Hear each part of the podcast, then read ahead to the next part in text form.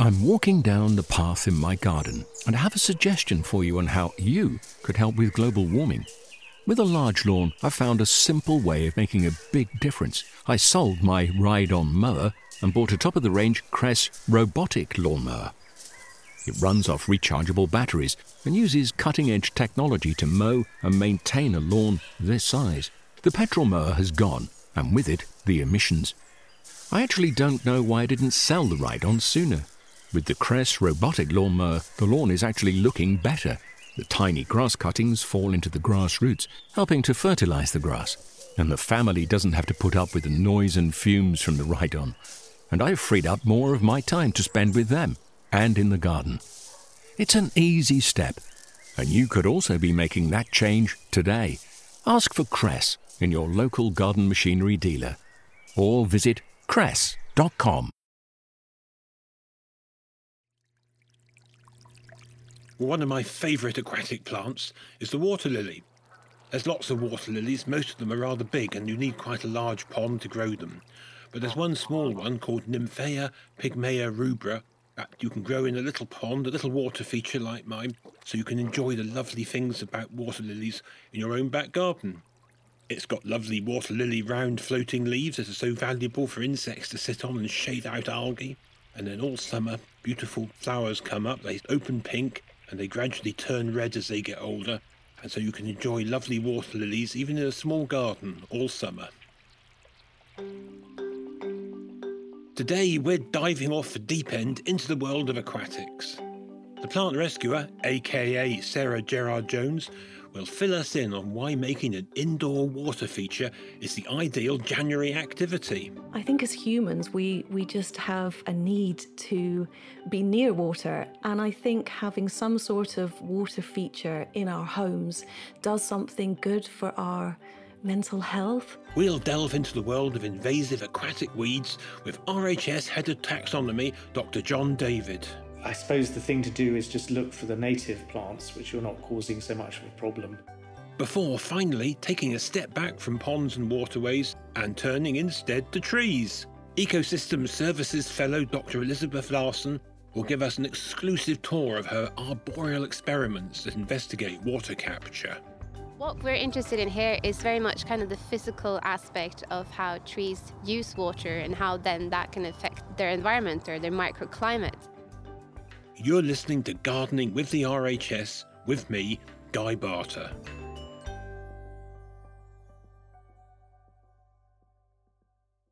Unless you have a pond or water feature in your garden, many of us tend to forget all about aquatic and semi aquatic plants. But author and houseplant enthusiast Sarah Gerrard Jones wants to push back on that mentality. For a while now, Sarah has been creating unique mini water features for the home, something anyone with an empty bowl and a windowsill can create. Here's Sarah with a dynamic tutorial on how to bring a semi aquatic plant inside this winter.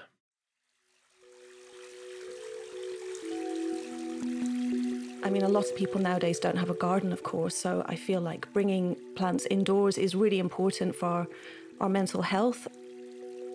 So, today I want to tell you a bit about how to bring plants indoors in a bit of an unusual way. I wanted to talk to you about pennywort and how to make an indoor water feature, which I think makes a really calming feature in your house. I love marsh pennywort.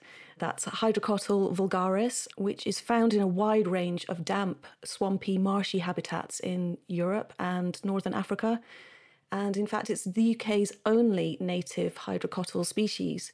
Not to be confused with floating pennywort, which is a non native, highly invasive species, which was introduced through the aquatic trade and can be found clogging up our canals and waterways. So, this is marsh pennywort that I'm talking about, which isn't invasive and it's actually having a bit of a hard time at the moment due to habitat loss, particularly here in the southeast of England. And I just love this plant. I think it's beautiful. It has really pretty, round, umbrella like leaves. It's so easy to care for, it's fast growing, it's easy to propagate, it's cheap, it can be planted outdoors or indoors, and it's even edible. It tastes a bit like carrot. And I suppose it does bring back memories for me because as a very young child, I used to make, it sounds ridiculous, homes for frogs using buckets with moss and plants from the pond. So it was quite nostalgic for me seeing this patio full of these containers full of water. It reminded me of my childhood making these frog homes. The urge to make mini ponds is obviously something that hasn't gone away because I'm still making them now with um, pennywort. I was given an old vintage glass lab, I think it's called a, a, a desiccator, which is essentially a glass bowl with a lid that would be used in a scientific laboratory. And I already had pennywort by then, and it just inspired me to put it inside there. So, it, like I was saying earlier about making homes for frogs, it just reminded me of that. And I thought, well, I could make kind of a little pond out of this with the pennywort. So, I already have an aquarium, and I love playing about with aquascaping in the aquarium. And I thought, well, maybe I'll try and do something in this vintage glass lab bowl. And it looked so great that I had to film it and put it on Instagram. And people absolutely went wild for it. It was one of my most viewed videos for ages, actually. And I think it brought Pennywort to a wider audience. And I just think not many people have heard of it or thought of growing it indoors. So yeah, I was really glad that I'd been able to introduce this this plant to, to more people. Yeah, so it's really simple and you can be really creative with what you use to plant pennywort in. Any vessel which is watertight and won't rust basically will be fine. I think it looks great planted into a glass container. And I like being able to see the runners and the tiny leaves developing under the soil through the glass. A great place to source glassware from and where I always go is charity shops because it's cheap and you can find a variety of unique and different shaped vases or bowls. And then it's really simple. All you do is you start by adding a layer of potting compost. Any peat free compost is fine. Then you plant the pennywort into that substrate and add another thin layer of soil. And then it's just a layer of decorative grit or gravel, which will hold the soil in place. And then you can just fill it up with water with as much or as little as you would like. And don't worry if you see some bits of the soil floating because they will sink back down again as it settles, or you can scoop them out. And that's really it. It's so simple. And then you just must place the bowl on a bright windowsill or under a grow light and watch it grow. And it will grow really quickly, almost before your eyes. It will change daily and it will soon completely fill the bowl.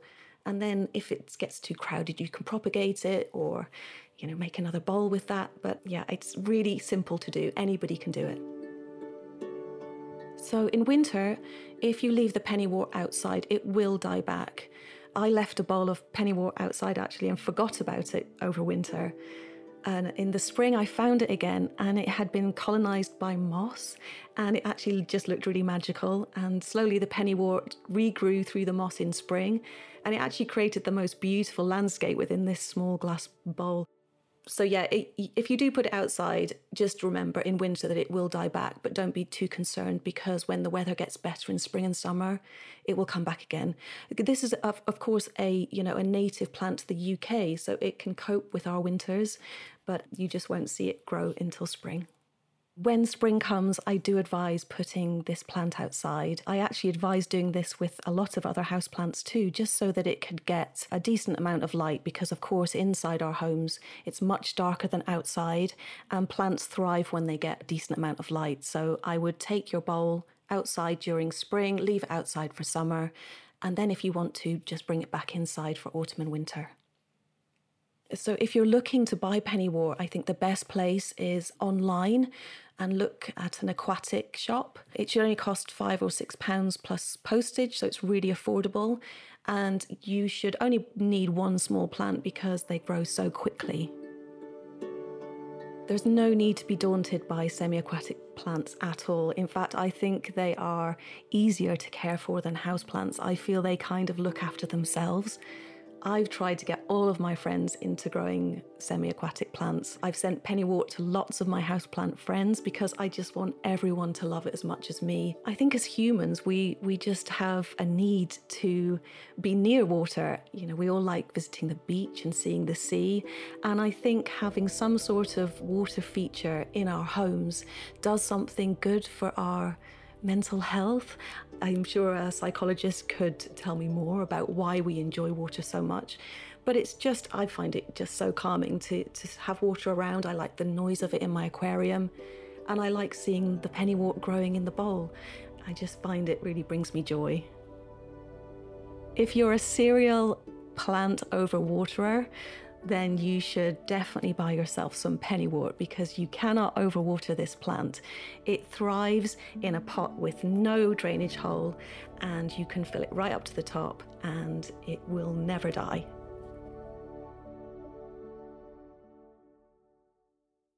Thanks, Sarah. If you'd like to learn more about Sarah's work, check out her book, The Plant Rescuer, the book your houseplants want you to read, and follow her on Instagram. You can find links to both in our show notes. What's more, Sarah is partnering with the RHS. We'll be offering houseplants that are not quite at their best for cheap, so that you can bring them back to life with the help of the plant rescuer's guidance, of course. Stay tuned for details. As Sarah made clear, the mini water features she's designed use marsh pennywort instead of the invasive floating pennywort. Floating pennywort, or Hydrocotyle ranunculoides, on the other hand, is quite the pest. It forms dense, almost impenetrable mats on the water's surface that seem to spread before your eyes. The mats block sunlight and hog oxygen, killing other aquatic flora and fauna within its realm. And that's just the tip of the iceberg. This past December, 700 tons of Hydrocotyle ranunculoides were finally cleared from the Duke of Northumberland River in West London.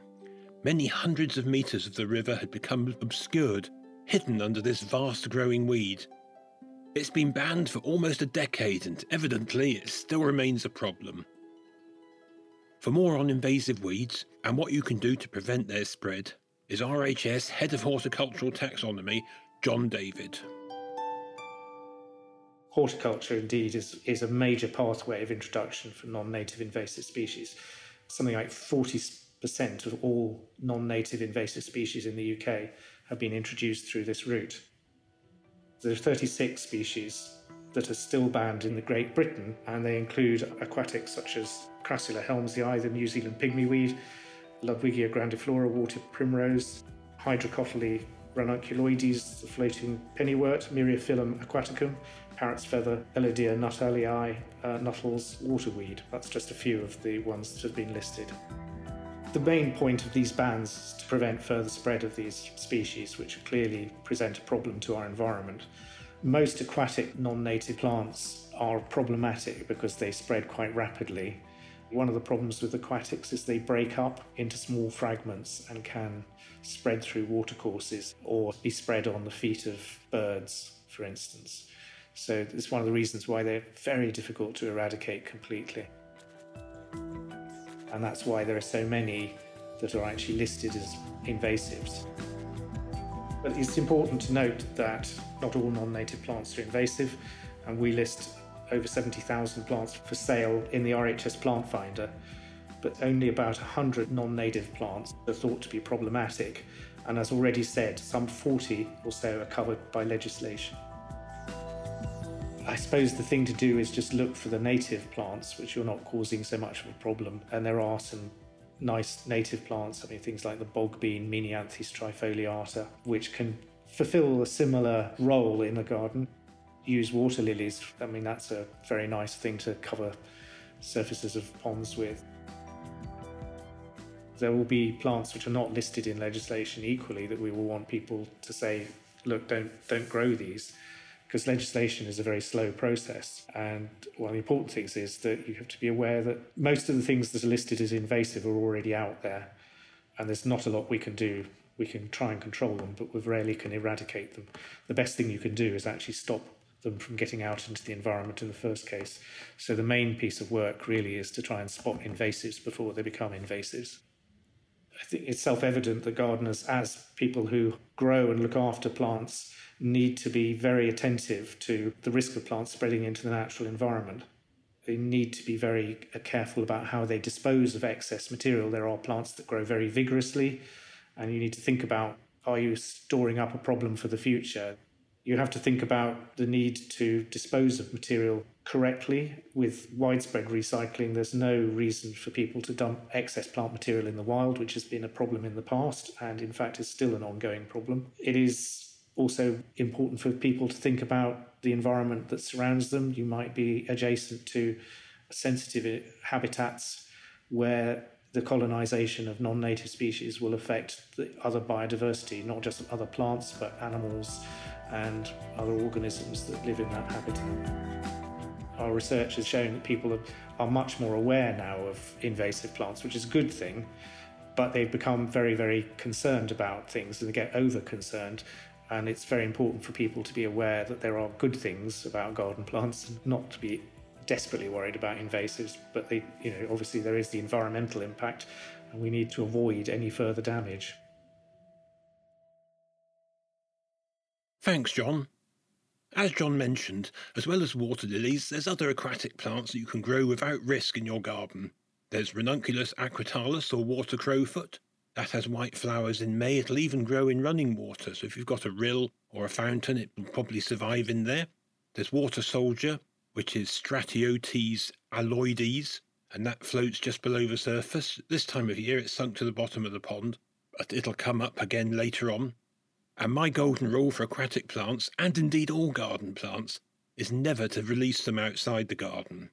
Put them on the compost heap, or if you live in a rural area, on the bonfire, and they'll break down into compost or be destroyed in the fire, and will pose no risk to the environment. And now for our final story of the day we're getting out of the weeds and heading to Wisley to meet up with Dr. Elizabeth Larson. Here we are on the research field at RHS Garden Wisley, standing next to the field research facility, and we're looking at a plantation of trees that are here in the bright sunshine, an occasional cloud on this wintry January day with a cold wind whipping across the site. I'm here with Dr. Liz Larson to talk about the trees that she's experimenting on here. So I'm a research fellow with the RHS. It's a five-year research position with the environmental horticulture team, and it's a collaboration with uh, Frank P. Matthews. And my main focus is on trees and their environmental benefits to your garden. We're looking at these trees here. I guess there's about 100 trees, and they're all in pots. The pots are about half the size of a large dustbin, and they're all connected with drip pipes, and they're held up so they don't blow over. And on the face of it, it looks like a very nice plantation of trees, but there's more to it, isn't there? Yeah. So, what we're interested in here is very much kind of the physical aspect of how trees use water and how then that can affect their environment or their microclimate. So, if you want the specific, there are 60 trees here, and their pots are 130 litres, and there are 10 different garden cultivars we have prunus, so cherry, and we have Crataegus, hawthorn. We have Cupressus, so a Mediterranean cypress. We do have a sorbus, rowan. We do have a magnolia and a metasequoia, so redwood. Malus, an apple tree, and ilex, a common holly cultivar, and then the picea, which is Colorado blue spruce. So that kind of covers the range of both having common garden cultivars, but also deciduous and evergreens and broadleaves and needle leaves species. We wanted the whole range of different leaf and growth characteristics. So let's go and have a closer look and see how the trees are faring.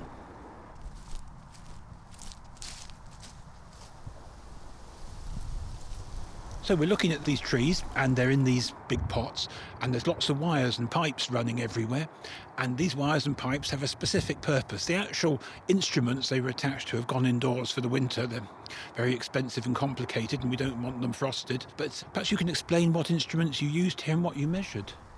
So the main piece of equipment that I've been using are sap flow sensors. And what they do is that they actually track the rate of how fast sap moves up the stem. When you know how fast the inner sap is moving and you know also the size and the properties of the wood and the sap you can calculate then how much water essentially is coming out of the tree how much transpiration how much water the trees are using. By monitoring that continuously together with the weather indication, which is solar radiation, wind speed, rain, temperature, and humidity, we can know which trees perform best under different conditions. And what we ultimately want to know is how they use their water. So, how much they're taking up under these conditions, for instance. Obviously, now the deciduous ones are without leaves, so we stop monitoring them in winter time because we know that's not going to be any transpiration. But the evergreens are still going, and it's also interesting to see how that can compare when they're all in flourish in spring or summer. When you've got the results, are you looking to see how efficiently the trees use water or how well they stand up to water stress? Is that the kind of thing that you're interested in? So, the main thing we're interested in is actually environmental benefits of trees in the face of climate change. So we're looking at how they can both reduce temperatures in the summers and then also how trees can actually help you reduce soil erosion, also surface flooding and reduce the impact on floods when there is a lot of rainy periods and also carbon sequestration and carbon storage. What we're also interested in showing gardeners is that smaller tree can have an effect as well because when it comes to environmental benefits of trees, we're used to hearing that the bigger the better. The bigger they more carbon they store, the more water they can trap, the more shading they can provide, the more habitat for wildlife. But we want to give a relative value as well. So that's why we also have small to medium cultivars so we can show that they can have an impact on how much rainwater is reaching the ground in your garden and they can have an effect on the thermal comfort for both people and animals under the canopy in summer. And that also translates to how much the ambient cooling can be as well. One of the really interesting things is that you've got an industry partner often scientists, horticultural scientists anyway, are accused of working in isolation from the real world. So it's really nice you've got an industry partner, but what are they going to get out of it? At the end, we want to be able to provide a guide so, what the industry partners, Rugby Matthews, would like to get out of it is that we have this range of different trees now, and then we can rate them basically on their different aspects and how efficient they are for flood mitigation and thermal regulation and carbon storage.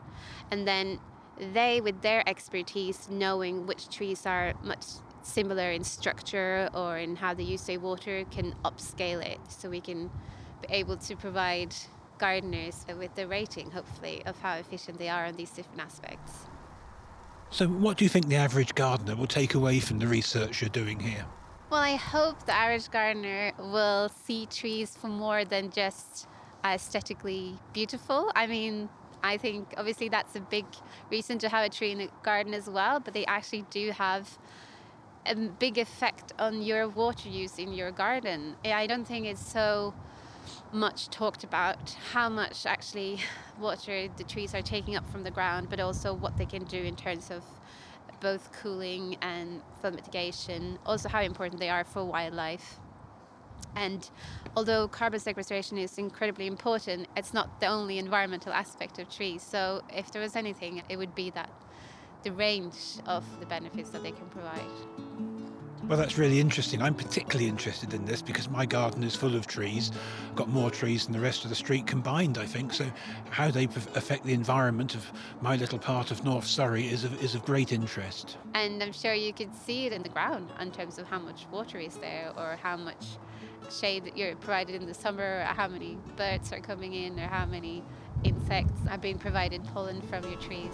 Yes, it's true. My garden is full of insects and uh, it is lovely and shady. Last year we had record temperatures and drought, and the trees made my garden much more pleasant than other people's gardens. I get bats in the evening as well as all the birds. I could do without the squirrels, I suppose, but that's a, a minor thing compared to the benefit of the trees.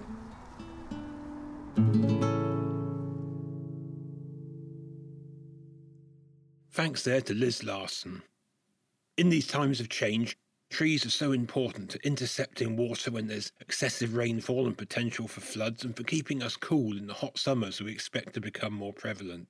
Dr. Larson has laid the groundwork for how we choose and grow trees over the next hundred years. Well, that's about it for today. If you've enjoyed the show, please consider giving us a review on Apple Podcasts, Spotify, or wherever you listen. It's the best way to help us share the love of gardening.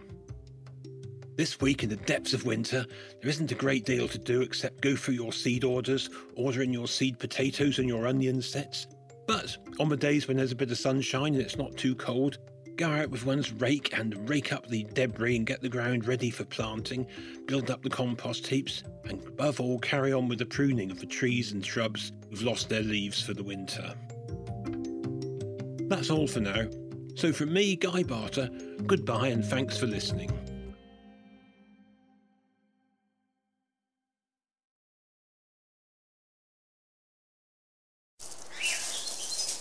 I'm walking down the path in my garden and I have a suggestion for you on how you could help with global warming. With a large lawn, I found a simple way of making a big difference. I sold my ride on mower and bought a top of the range Kress robotic lawnmower.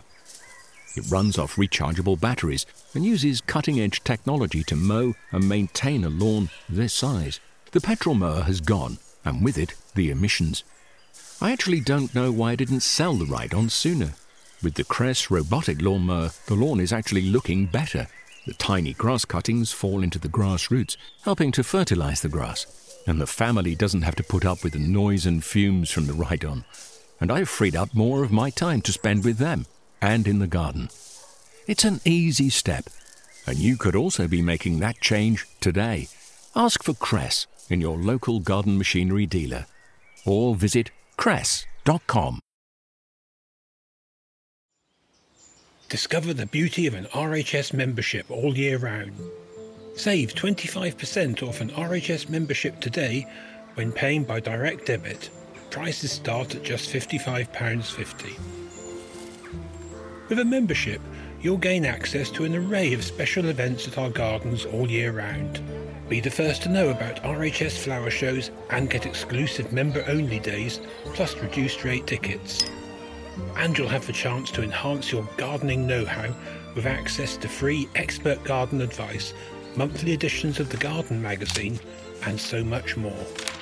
Terms and conditions apply.